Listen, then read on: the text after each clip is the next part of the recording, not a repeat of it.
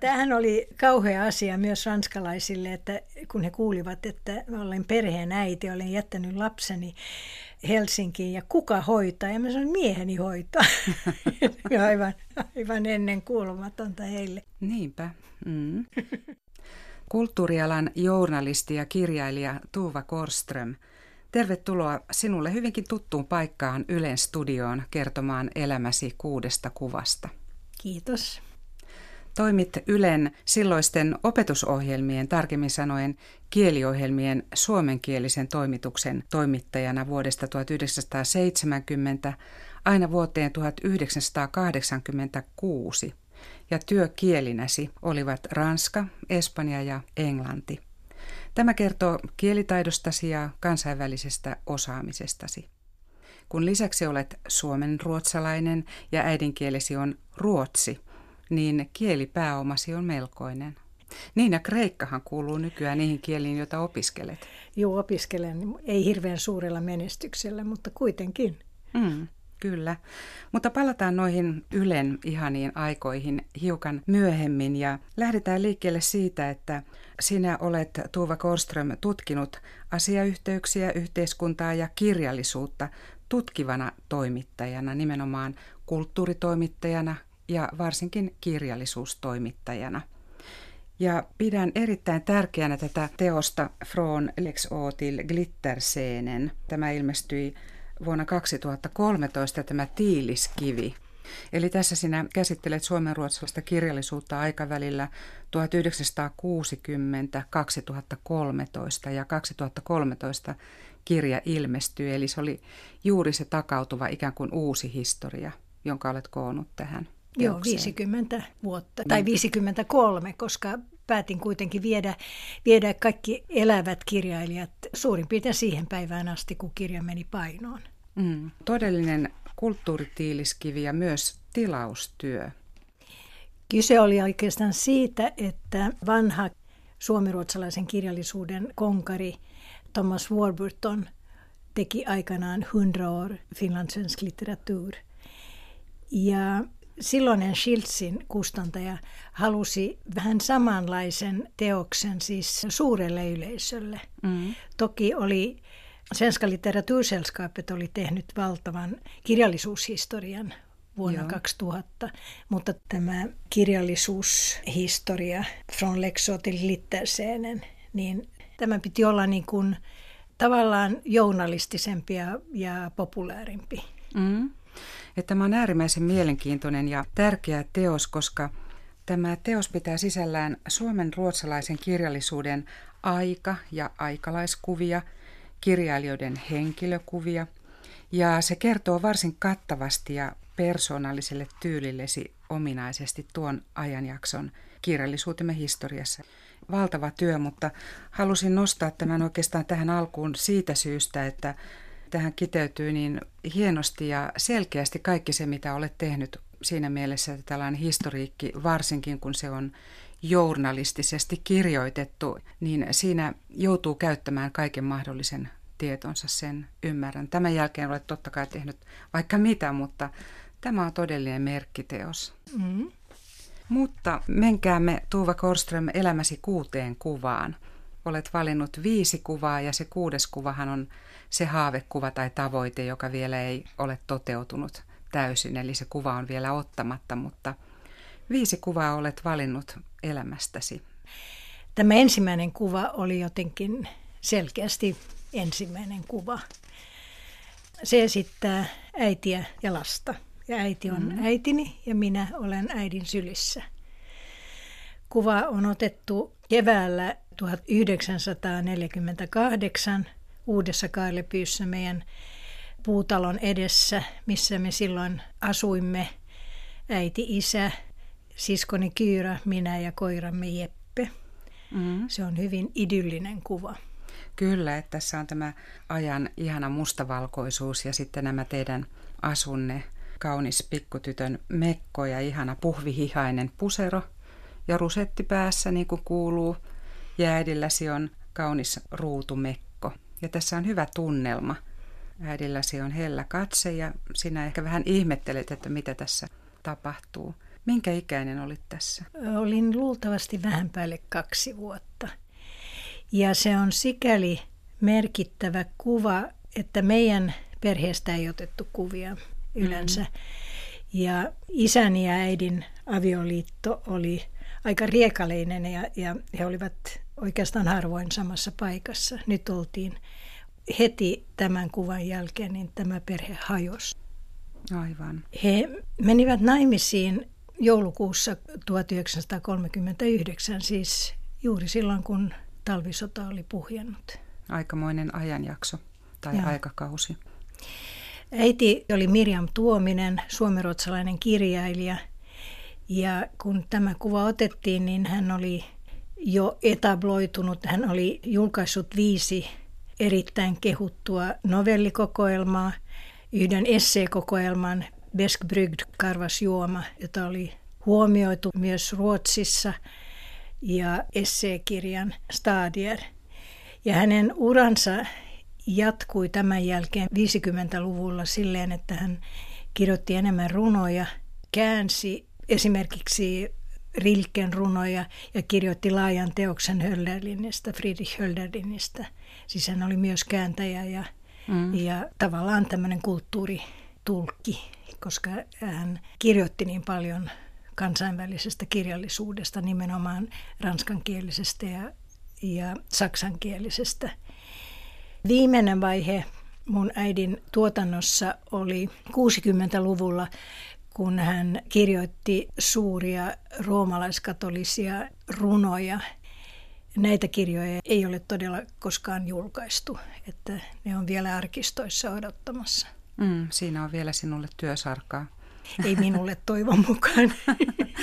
Tuva Korström, äitisi oli, oli varsin tunnettu kirjailija, suomenruotsalainen kirjailija Mirjam Tuominen ja hän aivan varmasti antoi sinulle sellaisen taustan ja uranaisen esimerkin, joka ei ole jäänyt varjoon missään vaiheessa elämässäsi. Joo, äitini oli ennen kaikkea, niin hän oli kirjailija. Mm, mm. Totta kai hän oli äiti ja ihminen ja vaimo ja, ja kaikkea muuta, mutta hän oli ennen kaikkea aina kirjailija. Että se oli tämä hänen elämänsä tärkein asia aina. Ja kirjailijoille tyypillistä on se, että heidän on pakko omistautua kirjoilleen. Joo. Mm. Ja tämä oli varmasti syy myöskin siihen, että äitini ja isänä avioliitto oli niin vaikea. Siis isä oli sodassa suuri osa tätä avioliittoa. Ja syy siihen, että nämä kuvat ja tämä ensimmäinen kuva on otettu uudessa Kailepyyssä oli se, että isäni oli taiteilija ja kuvaamataidon opettaja. Hän oli saanut työpaikan uudesta Kailepyystä opettajaseminaarista mm. kuvaamataidon opettajana. Ja kun hän lähti sotaan ja he olivat menneet naimisiin, niin äiti jäi kiinni tähän pienen kaupunkiin, pikkukaupunkiin, missä hänellä ei ollut mitään kontakteja. Ja koko kulttuuripiiri jäi jäi Helsinkiin ja hän oli hyvin yksinäinen. Se oli vaikea, vaikea elämä. Varmasti. Ja hän ei halunnut alun perin mennä naimisiin, koska hän tiesi, että hänen työnsä oli niin tärkeä ja hänen myös terveytensä oli niin huono. Kuuntelijoille tiedoksi, että näitä journalistia kirjailija Tuva Korströmin elämän kuutta kuvaa voi katsella verkko-osoitteessa www.yle.fi kautta kuusi kuvaa. Tuva Korström, tässä ensimmäisessä kuvassa olet äitisi kanssa, olet äitisi sylissä vuonna 1948 uudessa Kaarlepyyssä ja tämä on hyvin ajalleen tyypillinen kaunis valokuva. Jäikö isästäsi kuvia sinulle paljon? Jonkun verran. Ja nimenomaan näistä niin kuin nuoruuden kuvista ja suuri osa, osa on tämmöisiä sotakuvia, että hän on käynyt ateljeessa ja hänellä on on tota univormu. Mm. Enemmän on sitten sit kuvia minun siskostani Kyyrä, joka syntyi viisi vuotta ennen minua. Hänen kanssa käytiin paljon valokuvaajalla. Ja isä myös piirsi paljon ja maalasi vauvakuvia Kyyröstä. Mutta silloin kun minä tulin vähän myöhäisenä siihen, siihen kaoottiseen tilanteeseen, he olivat jo eroamassa toisistaan, niin ehkä ei, ei maalattu eikä otettu kuvia, kuvia mm, sillä mm. tavalla ja, ja todella lähdimme sitten Helsinkiin näidin kanssa. siskoni tuli perässä ja monen vuoden aikana niin isäni ja äitini välillä oli aivan hyvä suhde. Ja heillä oli tämmöinen sopimus, avioerosopimus, että lapset olisivat talvikauden äidin kanssa. Muutimme Käpylään, me, me asuttiin äidin luona Käpylässä. Eli Helsingissä. Helsingissä, mm. joo. Ja sitten kesäkuukaudet oli isän. Ja ne vietettiin Korpoon saaristossa, mistä isäni suku tulee, siellä kesäparatiisissa isoäidin ja isoisän talossa. Isällä oli aikaa meille, hänellä oli lomaa ja ne oli aivan fantastisia kesiä, mitä meillä oli. Nämä elämäni ensimmäiset kahdeksan, yhdeksän vuotta. Voi kuvitella ihanassa ympäristössä ja ja sitten talvikuukausien jälkeen, kun varmasti oli kova ikäväkin isää siinä välillä ja kai te nyt jossakin vaiheessa näitte siinä välissä. Joo, isä tuli käymään, kun hänellä oli joululoma tai, tai pääsiäis tai jotain vastaavaa, niin hän saattoi tulla käymään. Mutta kuitenkin niin semmoinen lapsuuttani leimaava piirre oli se, että minulla oli aina ikävä isä. Hmm. Ja tämä paheni vuonna 1954, kun äitini sairastui psyykkisesti – ja hänestä tuli hyvin vainoharhainen ja hän kielsi kaikki yhteydet isään ja muihin sukulaisiin, jolloin en saanut tavata isää, en saanut mennä korppooseen.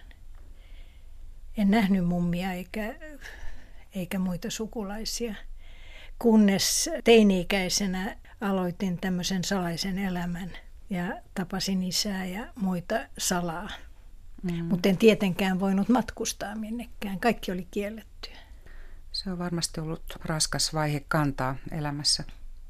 Se oli raskas just tämä kaksoiselämä jotenkin, joka ulottui niin, niin kauas, että esimerkiksi kun tapasin tulevan aviomieheni, Pär Uule Treskmanin, niin hänkin oli, hän oli salainen äidiltäni ja kerroin hänestä vasta silloin, kun olin täyttänyt juuri täyttänyt 21 ja olin täysikäinen ja olin päättänyt, että nyt muutan pois kotoa ja menen naimisiin. Silloin kerroin, että tällainen nuori mies on olemassa ja muutin pois kotoa ja menin, menin naimisiin ja kuukausi tämän jälkeen niin äiti kuoli. Se on tapahtunut nopeasti ja silloinhan 21 vuotta oli se täysi-ikäisyys, ikäraja. Joo. Eli toimit heti ja sitten menetit äitisi Mirjam Tuomisen. Entä isäsi sinulle hyvin rakas Torsten Korström?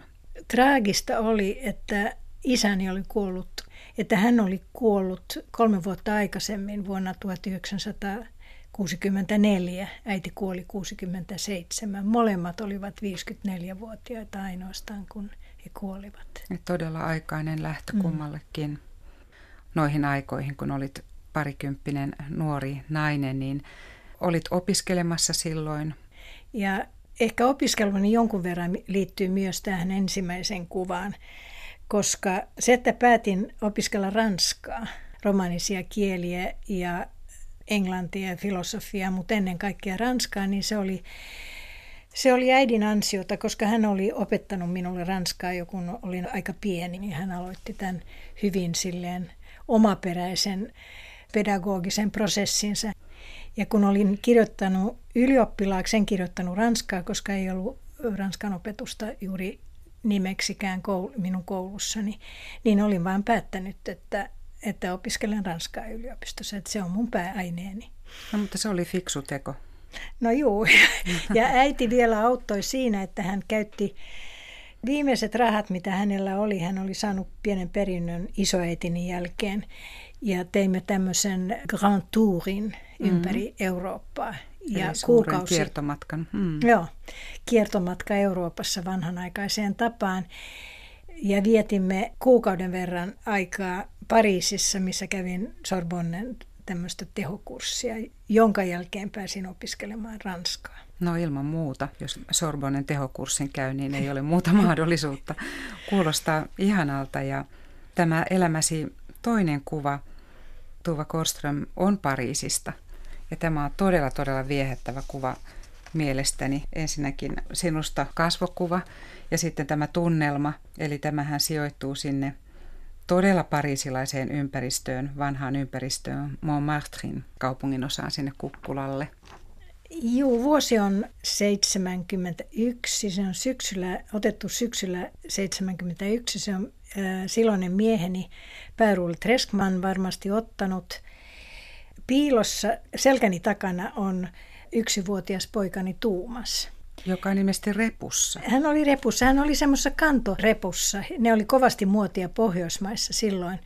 Ja mä muistan vielä, se oli semmoinen kukallinen pussi, missä tämä poika istui. Ja parisilaisten mielestä tämä oli aivan, aivan ennen näkemätöntä. Varmasti järkyttyneitä.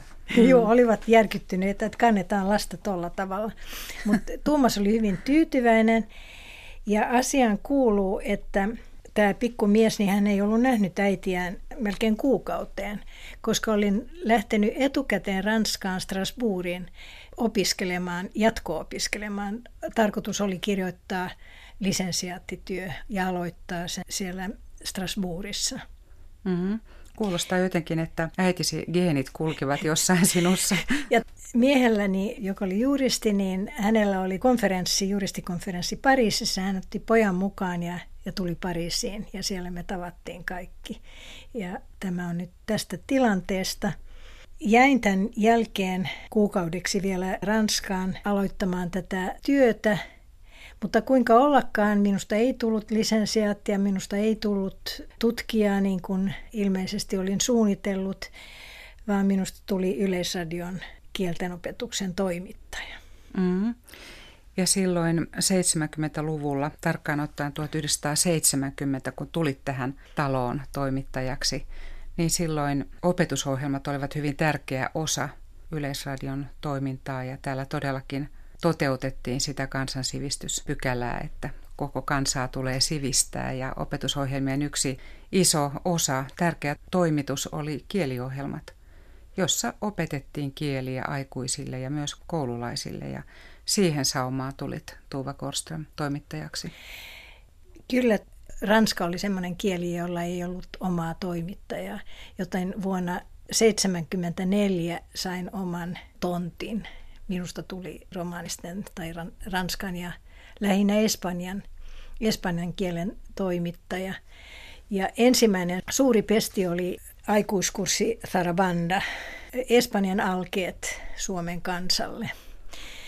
Kymmeniä kymmeniä TV-ohjelmia ja satoja radio-ohjelmia yleensä liittyy näihin multimediakursseihin sekä tietysti nämä, tämä oppimateriaali, painettu oppimateriaali. Että jotenkin tämä oli valtavan monipuolista työtä. Silloin Yleisradiossa ei niinkään tehty kaikkia medioita. Toimittaja yleensä oli joko radiotoimittaja tai te- televisiotoimittaja. Mm. Mehän tehtiin molempia. Ja, Kyllä, ja vielä painotuotteita. Joo, joo ja sitten tehtiin mm. vieraalla kielellä. Joo, että sitä ei monikaan tiedä eikä tajua, että, että jo silloin 70-luvun alussa tehtiin näitä niin sanottuja monimediaisia paketteja yleisradiossa. Tietysti nettiä ei vielä ollut, mutta kaikki muu mm. osattiin yhdistää ja niitä osattiin käyttää samanaikaisesti ja ne olivat äärimmäisen suosittuja tuotteita. Silloin TV-ohjelmilla oli korkeat katsojaluvut ja radiota kuunneltiin myös ahkerasti. Sitä paitsi näitä oppimateriaaleja käytettiin myös työväenopistoissa, erilaisissa ammattiopistoissa ja kouluissa. Tuo Espanjan kurssi, jonka mainitsit, Zarabanda vuodelta 1973, muistan sen itsekin silloin nuorena, että kuinka suuren vaikutuksen se teki, että se oli niin erilainen. Siinä oli täysin uusi ote siihen kielen opetukseen. Se oli vähän semmoinen dekkaristori. Se, se muistuttaa vähän näitä, näitä uusia tämän ajan sarjoja, että siinä oli tämmöinen juoni ja sitten oli nämä opetusjaksot, missä niin kuin hyvin, hyvin tarkkaan opetettiin kieltä. Tähän oli BBCn materiaalia, mutta eräs tämmöinen piirre, joka oli tyypillinen pohjoismaisille kielikursseille, oli se, että ne oli niin hyvin suunniteltu, tämä opetuspuoli, että opiskelijat todella oppivat tämän kielen. Niin, ja ne oli suunniteltu sillä tavalla, että ne olivat ikään kuin oikeita TV-ohjelmia, oikeita mm. tilanteita. Ja sehän oli se Pohjoismaiden ja varsinkin Suomen suuri anti, jota kehitettiin nimenomaan 70-luvulla ja vielä edelleen 80, jopa 90-luvulla. Mm-hmm. Ja tämän Tharavandan eli Espanjan kurssin jälkeen Tuva Korström teit vielä totta kai koko ajan lukuisia radio-ohjelmia, monia radio-ohjelmia eri kielillä. Mutta sitten tulivat nämä Ranskan paketit, Bonjour Henriette ja Pierre et Colette. Ja nämä ilmestyivät vuonna 78-80 ja tässä valtaisessa paketissa oli 40 televisio-ohjelmaa, 80 radio-ohjelmaa, neljä oppikirjaa ja lisäksi vielä täydennyksenä dokumenttisarja Voici la France. Ja tämä oli pelkästään Ranskaa. Ja siinä näkyy kyllä se, että miten iso satsaus oli myös yleisradiolta ranskan kieleen siihen aikaan. Joo, valtava satsaus. 70-luvulla niin ne suuret satsaukset, paitsi Tarabanda, niin, niin oli esimerkiksi tämä englannin kurssi Start. Mm, totta, Kun ajattelee, joo. että suuri osa aikuisväestöstä ei osannut englantia niin, siihen lainkaan. Aikaan. lainkaan. Tai sitten se oli hyvin heikko. Toinen tämmöinen valtavan tärkeä kieli 70-luvulla oli tietysti Venäjä. Kyllä. Turisti Venäjä, koska ihmiset matkustivat paljon Neuvostoliittoon. Luulisin, että se oli ihan ihan meidän yleläisten keksimä tämä tämmöinen sakuska-tyyppinen nollakurssi. Mm-hmm. Että aloitetaan niin helpolla annoksella, että niin kuin oppii ne niin kuin ihan perusasiat.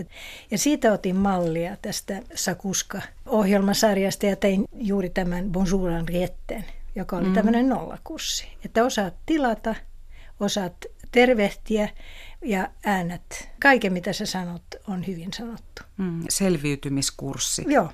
Ja mm. sitten sen jälkeen tuli kaikki muu. Kyllä. Journalisti ja kirjailija Tuva Korström, myös pitkäaikainen Ylen toimittaja, eli opetusohjelmien toimittaja silloin vuodesta 1970 vuoteen 1986. Olemme nyt elämäsi kolmannessa kuvassa, kun näitä elämäsi kuutta kuvaa katselemme ja Tämä kolmas kuva on vauhdikas.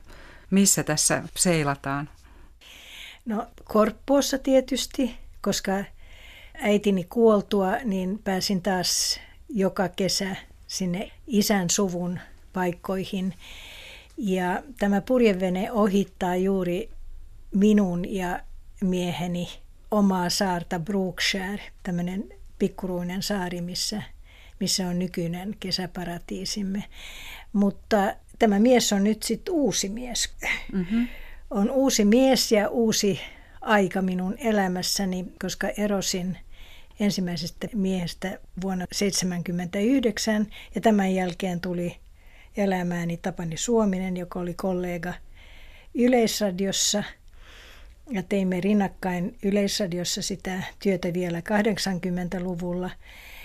Mutta Tapani siirtyi jo aikaisemmin lehtijournalistiikkaan. Hän siirtyi Demariin ja vuonna 1986 minä siirryin Hufvudstadsbladetiin kirjallisuustoimittajaksi. Että tämä kuva kuvastaa myöskin tämmöistä uutta vaihetta todella minun elämässäni. 1986 vaihdoit työpaikkaa, jätit Yleisradion kieliohjelmien toimittajan paikan ja siirryit Hufvudstadsbladetin palvelukseen kirjoittavaksi toimittajaksi kulttuuritoimitukseen. Siis kirjallisuushan oli ollut minun elementtini silloin, kun mä olin lapsi ja nuori ja elin äidin kanssa. Ja näiden kielivuosien aikana niin, niin ehdin tavallaan lukea aika vähän. Oli pieniä lapsia koko ajan menossa. Oli syntynyt melkein tämmöinen musta aukko tässä kirjallisuudessa, joka oli ollut niin päivän selvää ja jokapäiväinen minulle. Ja silloin 80-luvun alussa niin selvästi kirjallisuus ja tämä tarve lukea ja ottaa selvää kirjallisuudesta tuli takaisin. Ja otin, otin vähitellen yhteyttä Hufvudstadsbladetin kulttuuritoimitukseen ja kysyin, että tarvitaanko kriitikkoa, joka kirjoittaisi esimerkiksi Ranskan, Ranskan modernista ja ajankohtaisista kirjoista – ranskalaisista kirjoista. Ja se otettiin vastaan ja muistaakseni ensimmäinen tämmöinen iso arvostelu, minkä mä kirjoitin, oli Marguerite Durassin rakastaja, rakastajasta, mm. joka oli silloin tämmöinen kohukirja. Lamont. Mm. Ja vuonna 1986 alussa tämä kirjallisuustoimittajan paikka oli vapaana aivan ainutlaatuinen paikka suomen ruotsalaisittain. Se on oikeastaan ainoa tämän tyyppinen paikka, koska Hufvudstadsbladet on tämä johtava lehti, ainoa suomenruotsalainen lehti, joka on tarpeeksi iso ylläpitääkseen kulttuuriosastoa, mihin mahtuu eri alojen toimittajia. Esimerkiksi juuri kirjallisuustoimittaja on erittäin tärkeä, koska kirjallisuus ja teatteri liittyvät kieleen ja, ja tämä, tämä ruotsin kielen ylläpitäminen on hyvin tärkeä. Joten hain ja sain sen. Ja tämähän oli todella muutos, koska jokapäiväinen kirjoittaminen päivälehteen niin oli mulle täysin vierasta. Mm. Mutta jo ensimmäisenä päivänä minut lähetettiin heti tekemään juttua. Ei ollut mitään tämmöistä kuheruskuukautta, että oltaisiin opetettu jotain siellä, vaan tekemään juttua vaan ja isosta pohjoismaisesta konferenssista ja, ja, ja tulin toimitukseen ja ajattelin, että jos ei nyt synny juttua, niin minä en ole journalisti.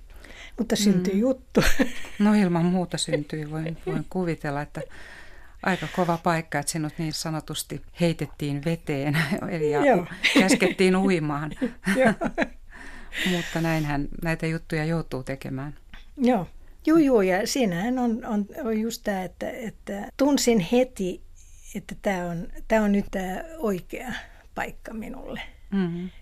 Sittenhän siihen tuli Tuuva Korström se iso ero, että kun olit täällä Yleisradiossa tehnyt toimittajan työtä kieliohjelmissa, olit tehnyt nämä työsi tai ohjelmasi kuitenkin suomenkieliselle yleisölle, eli suomi oli se työkieli, totta kai kaikki vieraat kielet, joita käytit sisältönä, mutta sinä teit, toimitit ohjelmasi kuitenkin suomeksi mm-hmm. ja äidinkielesi on ruotsi. Ja nyt kun aloitit työn HBL, eli Hufvudstadsbladetissa, niin silloinhan työkieli vaihtui.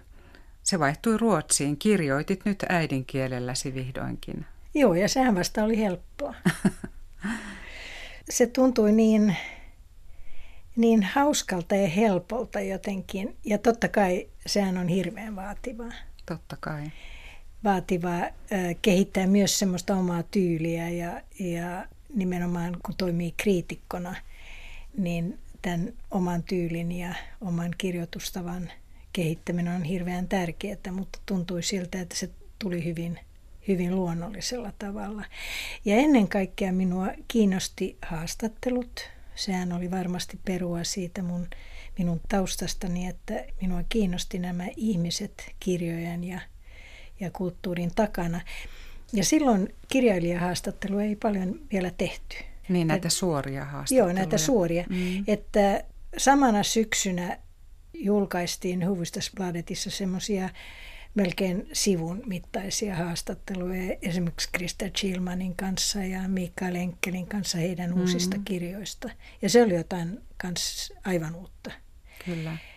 Olen kuullut sitten myöhemmin akateemisesta kirjakaupasta, että se, se todella nosti mielenkiintoa kirjoja kohtaan. Nythän se on niin tavallista. Nyt, nyt, nythän on liikaa kirjailijahaastatteluja. Mutta silloin se oli aivan uusi laji. Tietysti ideani oli se, että ne ei olisi tämmöisiä joutavia haastatteluja, että ne olisi hyvin, hyvin äh, analysoivia. Niin ja niin painavia. Painavia. Mm, mm. Ja nämä haastatteluthan johti sitten ensimmäiseen julkaistuun kirjaani. Ensimmäinen oikea kirjani mun, minun mielestä oli haastattelukirja eurooppalaisesta romaanista, jonka nimi on Berättelsernas återkomst, siis kertomuksien paluu. Mm. Sinulla kaiken aikaa näissä kirjailijahaastatteluissa kuitenkin Tuva Koström on ollut valtti käsissäsi, että sinulla oli myös kunnollista kielitaitoa, eli saatoit alkukielellä haastatella näitä kirjailijoita ja sehän muuttaa asian täysin kun haastattelee espanjan kielistä kirjailijaa tai ranskalaista kirjailijaa suoraan heidän äidinkielellään, niin pääsee aivan erilaiseen tunnelmaan ja lähteille. Ja sinä olet päässyt alusta alkaen. Joo, ja sehän oli tämä ihana juttu, että sain, sain käyttää sitä kielitaitoa. Mm. Onko sinulle jäänyt mieleen jotkut henkilöt erityisesti vielä näistä kirjailijoista? Varmasti kaikki ovat kiinnostavia haastatteluja totta kai tai haastateltavia, mutta onko jostakusta persoonasta jäänyt jotakin erityistä? No Elfriede Jelinek oli erittäin mielenkiintoinen ihminen, että hänestä huokui semmoinen hermostuneisuus ja nerous samaan aikaan. Niin Elfriede Jelinekistä jäi mieleen tämä, että koska hän oli kirjoittanut Pianisti-nimisen kirjan, josta tehtiin myöhemmin elokuva, missä Isabelle Huppert näytti pääosaa. Niin se järkyttävä elokuva. Tämä Elfriede Jelinekin kirjan nimi on Pianoläärä rinnan, siis pianon opettaja pianon tai soiton opet- opettaja. Joo, mm. joka aika suoraan kertoo hänestä ja itsestään ja hänen äidistään. Mm. Ja hän eli hyvin kauniissa vanhassa talossa äh, Viinin ulkopuolella ja äiti oli toisessa kerroksessa. En tavannut äitiä, mutta äiti oli siellä. Satuin kysymään, että, että onko äitinen lukenut tämän pianistikirjan. Mm. Ja Elfriede vastasi, että äitini on vanha ihminen. Hänelle ei sovi mikä tahansa lukemisto, että hän ei ollut todellakaan näyttänyt sitä kirjaa mm. äidilleen. Niin, turha tuottaa tuskaa, kyllä. Mutta näistä haastatteluista varmasti jää mieleen isoja asioita ja isoja muistoja näistä suurista persoonista. Mm. Mutta katsommeko nyt Tuuva Korström elämäsi seuraavaa kuvaa, neljättä kuvaa. Tuuva Korströmin elämän kuutta kuvaa voi katsoa verkko-osoitteessa www.yle.fi kautta kuusi kuvaa. Elämäsi neljäs kuva sijoittuu Kreikkaan – aurinkoinen, iloinen, valoisa kuva ja siinä on nuorisoa mukana. Tämä kuva on luultavasti otettu 2015 tai jotain sellaista. Ja siellä siskoni Kyyrä juo kahvia tai syö lounasta lapsenlapseni Elva Luuan ja Neemon kanssa. Ja olemme Ai Nikalauksessa Kreetalla – Siskoni muutti Kreikkaan 2000-luvun alussa ja samalla hän antoi minullekin aivan uuden maan ja vaikean kielen, mitä opiskella. Hän itse oli opiskellut sitä niin hyvin, että hän, hän on saattanut kääntää jopa kaksi romaania, kreikkalaista romaania ruotsin kielelle. Hän asettui sinne pysyvästi. Samalla hän antoi antoi koko suvulle mahdollisuuden niin kuin tutustua tähän maahan, koska me ihan mielellämme kaikki, kaikki tehdään matkoja Ateenaan, missä Kyyrä asuu. Ja yleensä kun pari kertaa vuodessa käyn Kyyrän luona, niin saaristo on sitten seuraava paikka, minne mennään. Että ollaan käyty monessa saaressa ja, ja tämä Kreetta on tämmöinen lempipaikka suurin piirtein samoihin aikoihin, kun Kyyrä muutti Kreikkaan, niin minun elämässäni tapahtui tämä ihana asia, että lapsenlapset tekivät tuloaan. Ensin tuli mm-hmm. ihana Iisak ja, ja sitten tuli tämä Elva Lue, joka tässä kuvassa on jo teini-ikäinen. Ja sitten kaikki muut. Minulla on nyt seitsemän biologista ja bonus lapsenlasta, että, että niitä riittää ja, ja niiden seuraaminen on ollut erittäin hauskaa. Kuulostaa välimerellisiltä perheeltä, seitsemän lapsen lasta. Se on myös tota, hyvin suomenruotsalainen asia. Järjestetään tämmöisiä isoja juhlia ja ollaan paljon yhdessä ja, ja mikä on hyvin suomenruotsalainen tapa, koska on, mm-hmm. jos on yhteinen paikka, niin sehän on selvää, että niin kun tulee tämmöistä... Sinne kokoonnutaan. Joo, yhdessä mm. oloa. Ehdin Berettelsenäs återkomstin jälkeen tehdä kaksi teosta, jotka olivat, perustuivat näihin edellisiin kulttuureihin, siis tein haastatteluja ja Euroopassa ja ympäri maailmaa näillä kielillä, mitä todella osaan. Tämä ensimmäinen oli nimeltään Tidsreso ja se käännettiin, kun se käännettiin, niin sen nimeksi tuli takin kääntäjiä Taskentissa ja muita ajan ilmiöitä. Ja se on todella tämmöinen, tämmöinen kirja, missä olen käynyt eri puolilla maailmaa – ja haastatellut intellektuelleja ja, ja muita ihmisiä mm. tästä suuresta ideologisesta muutoksesta, joka tapahtui sen jälkeen, kun Neuvostoliitto ja muuri kaatui. Tämä kirja tehtiin 90-luvun puolessa välissä. Joo, siinä on näköjään ilmestymisvuosi 97 ja Suomen osa 98. Joo. Varmasti erittäin mielenkiintoinen prosessi sekin. Joo, koska koko maailma oli muuttumassa ja eikä vielä tiedetty, että mihin suuntaan mennään. Oli aika suuri optimismi myöskin, että kaikki kääntyy nyt parempaan suuntaan. Tämä ihmisen ideologinen ajatteleminen on aina kiinnostanut minua hyvin paljon. Tämä on taas perua minun äidiltäni, joka, joka oli intellektuellisesti hirveän valveutunut ja taisteli esimerkiksi natsismia ja fasismia vastaan niin kauan kuin hän eli. Ja tämä ajatteliminen, niin sehän on otsikkona siinä kolmannessa kirjassani Kan kvinnor tenkka, osaako nainen ajatella, mm-hmm. joka on journalistinen tutkimus naisfilosofista ja naisajattelijoista. Vuodelta 2002 ja siis siinäkin on sitten vuotta myöhemmin 2003. Joo. Mm-hmm. Ja näissä teoksissa niin juuri tämä minun minun kielitaitoni oli, oli aika ratkaiseva, koska juuri tässä naisteoksessa olen haastatellut paljon ranskalaisia naisfilosofeja.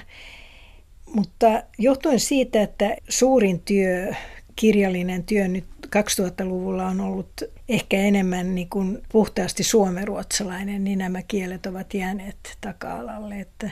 Mutta tähän et suinkaan ole pysähtynyt kirjoittamisessasi ja tutkimuksissasi kirjailija, journalisti Tuva Korström, vaan edelleen työskentelet jälleen uuden lukupaketin parissa, joka, joka liittyykin tähän elämäsi viidenteen kuvaan. Tämä elämäsi viides kuva on varsin esteettinen maalaus, joka viittaa suoraan satumaailmaan, fantasiamaailmaan, jolla kuitenkin on tietty todellisuuspohja. Näin olen ymmärtänyt. Joo, tämä kuva numero viisi on isäni maalaus Keijusta Peikon luolassa. Mm.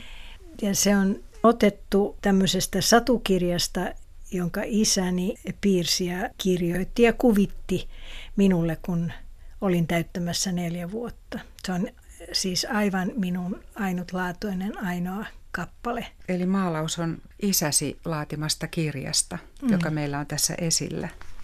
Eli Sagan om Elvan och de fyra andarna. Joo. Eli satu keijukaisesta ja neljästä hengestä mm. tai henkimaailman olennosta.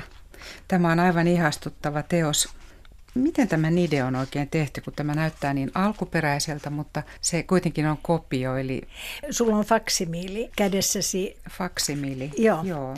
Tämä, tämä alkuperäinen kirja on niin hauras, että sitä ei oikeastaan voi, voi niin kuin selata. Sela, no kyllä sitä voi selata, mutta ei hirveästi niin kuin käsitellä. Et kun isäni olisi täyttänyt sata vuotta vuonna 2009, niin tein tämmöisen muistonäyttelyn.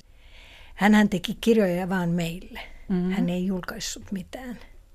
Ja hän tietysti möi näitä akvarellejaan ja, ja hän oli ennen kaikkea akvarellisti. Tämä Satu näyttää, että hän oli myös erittäin hieno kirjailija. Hän oli keksinyt minulle, mä olin pieni tyttö, rakastin silloin keijukaisia ja prinsessoja ja hän oli tehnyt tämän sadun, missä pieni keiju kohtaa neljä henkeä ja nämä henget jokainen henki kuuluu johonkin elementtiin, siis siinä on veden ja, ja maan ja tulen ja ilman henki. Tämä viides kuva on siis keiju siellä peikon näköisen maan hengen luolassa maan alla. Siellä uumenissa. Joo. Se on aika pelottava kuva ja samalla hyvin kaunis. Tämä Peikko selvästi on hyvin rakastunut tähän pieneen kauniiseen tyttökeijuun ja ojentaa hänelle kaiken maailman lahjoja ja tekee parhaansa. Mutta tarinassa kerrotaan, että tämä keiju sitten pakeni ja lähti pois sieltä. Ja vasta monta monta vuotta myöhemmin niin huomasin, että isä oli sisällyttänyt tähän kuvaan, niin hän oli sisällyttänyt tämmöisen symboliikan, joka oikeastaan kertoo isän ja äidin avioliitosta, heidän hajoavasta avioliitosta, koska hän on siihen, hän on antanut Peikolle omat piirteensä.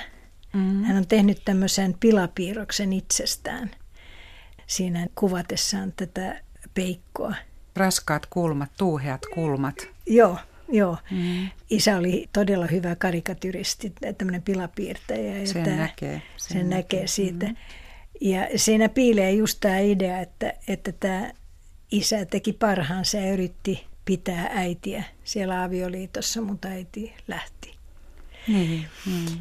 Ja tämä on nyt minun uuden kirjan teemana ja sen nimi on Elvano Juudanden, siis Keiju ja maan henki.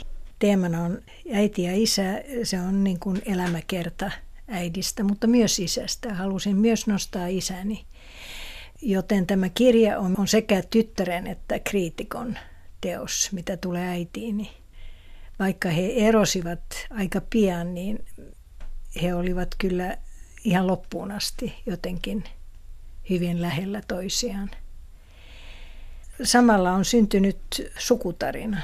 Tämä kirja lähtee vuodesta 1905, jolloin isoäitini ja isoisäni tapasivat Turussa mm. ja rakastuivat. Tämä uusin teoksesi, Tuva Korström, Elvan och Jordanden, on varsin kaunis tapa sitoa äitisi ja isäsi vielä kerran yhteen, kertoa heidän tarinansa ja kertoa samalla koko suvun tarina. Ajattelin tässä pyytää Tuva Korström, voisitko lukea pienen pätkän på svenska? Mm. Mm. Gnomen var mycket beskäftig. Han sysslade och pysslade och mysslade. Han gav Silverdis alla möjliga saker men allt vad han gav henne föll i skärvor eller smulades till stoft. Då förstod Silverdis att gnomen inte alls var snäll utan bara försökte vara snäll. Och när den dagen kom då älvorna skulle få sina vingar sprang hon ifrån honom. Ja tämä oli katkelma Torsten Korströmin laatimasta syntymäpäiväteoksesta tyttärelleen Tuva Korströmille nelivuotissyntymäpäiväteoksesta Sagan om Elvan och de fyra andarna. Tuva Korström, elämäsi kuudes kuva, se kuva, jota ei vielä ole otettu.